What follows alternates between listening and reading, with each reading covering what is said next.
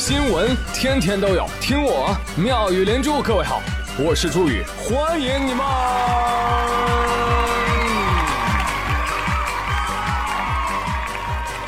谢谢谢谢谢谢各位的收听啦！本集我们重点讲述：人不要脸，天下无敌；人不要命，何事不为？哈！当地时间四月十四号，印度安德拉邦有一个村子啊，数千人无视社交距离进行泼粪大赛。以庆祝传统节日，当地的村民们会互掷牛粪，以祈求健康和繁荣。这个现场啊，真的是漫天飙粪啊！这个场子可不能笑啊！哈哈哈，嗯嗯，这个用嘴接住才是最屌的。这头牛最近有点上火，而且我发现，在印度啊，当一头牛真的很不容易啊。你想这一辈子得拉多少粑粑才够印度人这么挥霍呀？是不是？哎呀，三哥真服了服了哈！三哥很奇葩，全靠粪当家啊！连屎粑粑都能玩那么开心的一个国度啊！我真的不知道该怎么夸了，是夸他们乐观？什么是快乐星球？三哥，你带我研究。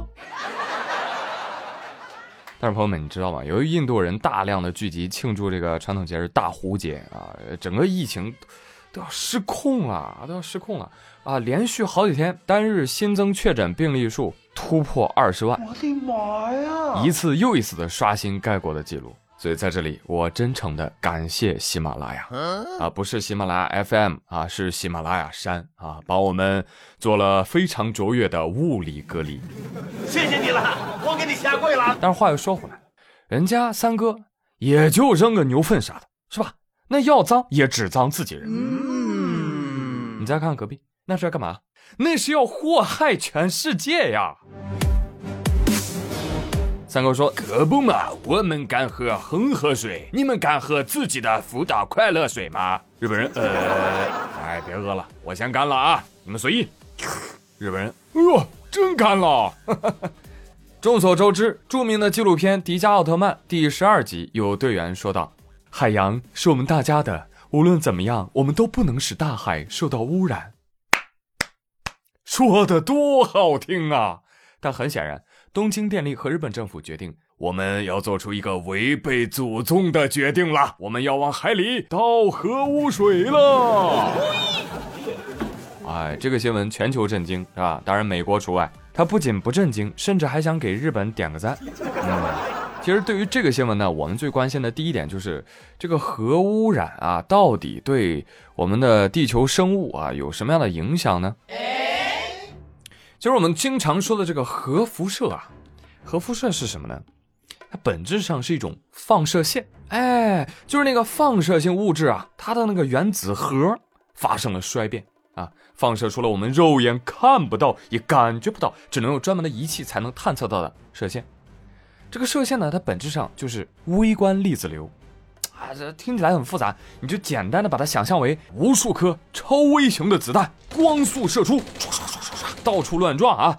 如果这些粒子撞在了蛋白质或者脂肪上，哎，其实还好啦。人体是有很强大的自愈能力的，这个时候人体就会发出指令，哎，细胞们开始干活了啊，修复它们。但是如果这些辐射发生在了核酸层面，就那唰唰唰唰唰的子弹射进了 DNA 里面，哇哦，那就麻烦了。这个粒子流会撞断 DNA 的分子结构。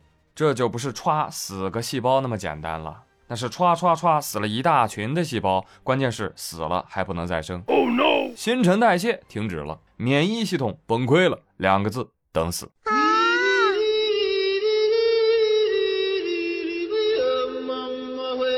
而更可怕的是，核辐射还有可能导致基因变异啊，引发一系列的连锁反应，然后你就会看到什么啊，畸形啊。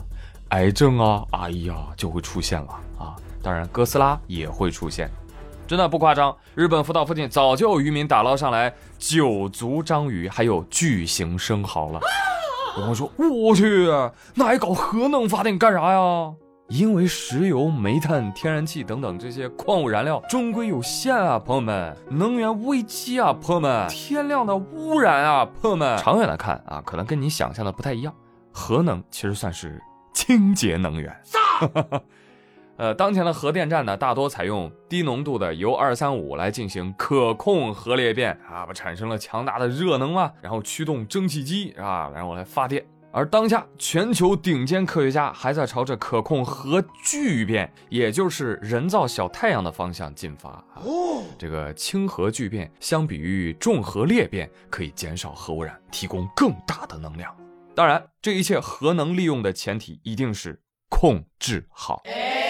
控制的好，那就利远大于弊啊！你比如说，一千克的铀二三五啊，一千克啊，也就两斤重嘛。这个铀它裂变放出来的能量，相当于两千七百吨标准煤燃烧放出来的能量。Oh my god！所以说，核能发电相比于化石燃料发电，它会减少巨量的污染物排放，也不会产生加重地球温室气体的二氧化碳，而且它能量密度大，燃料体积小。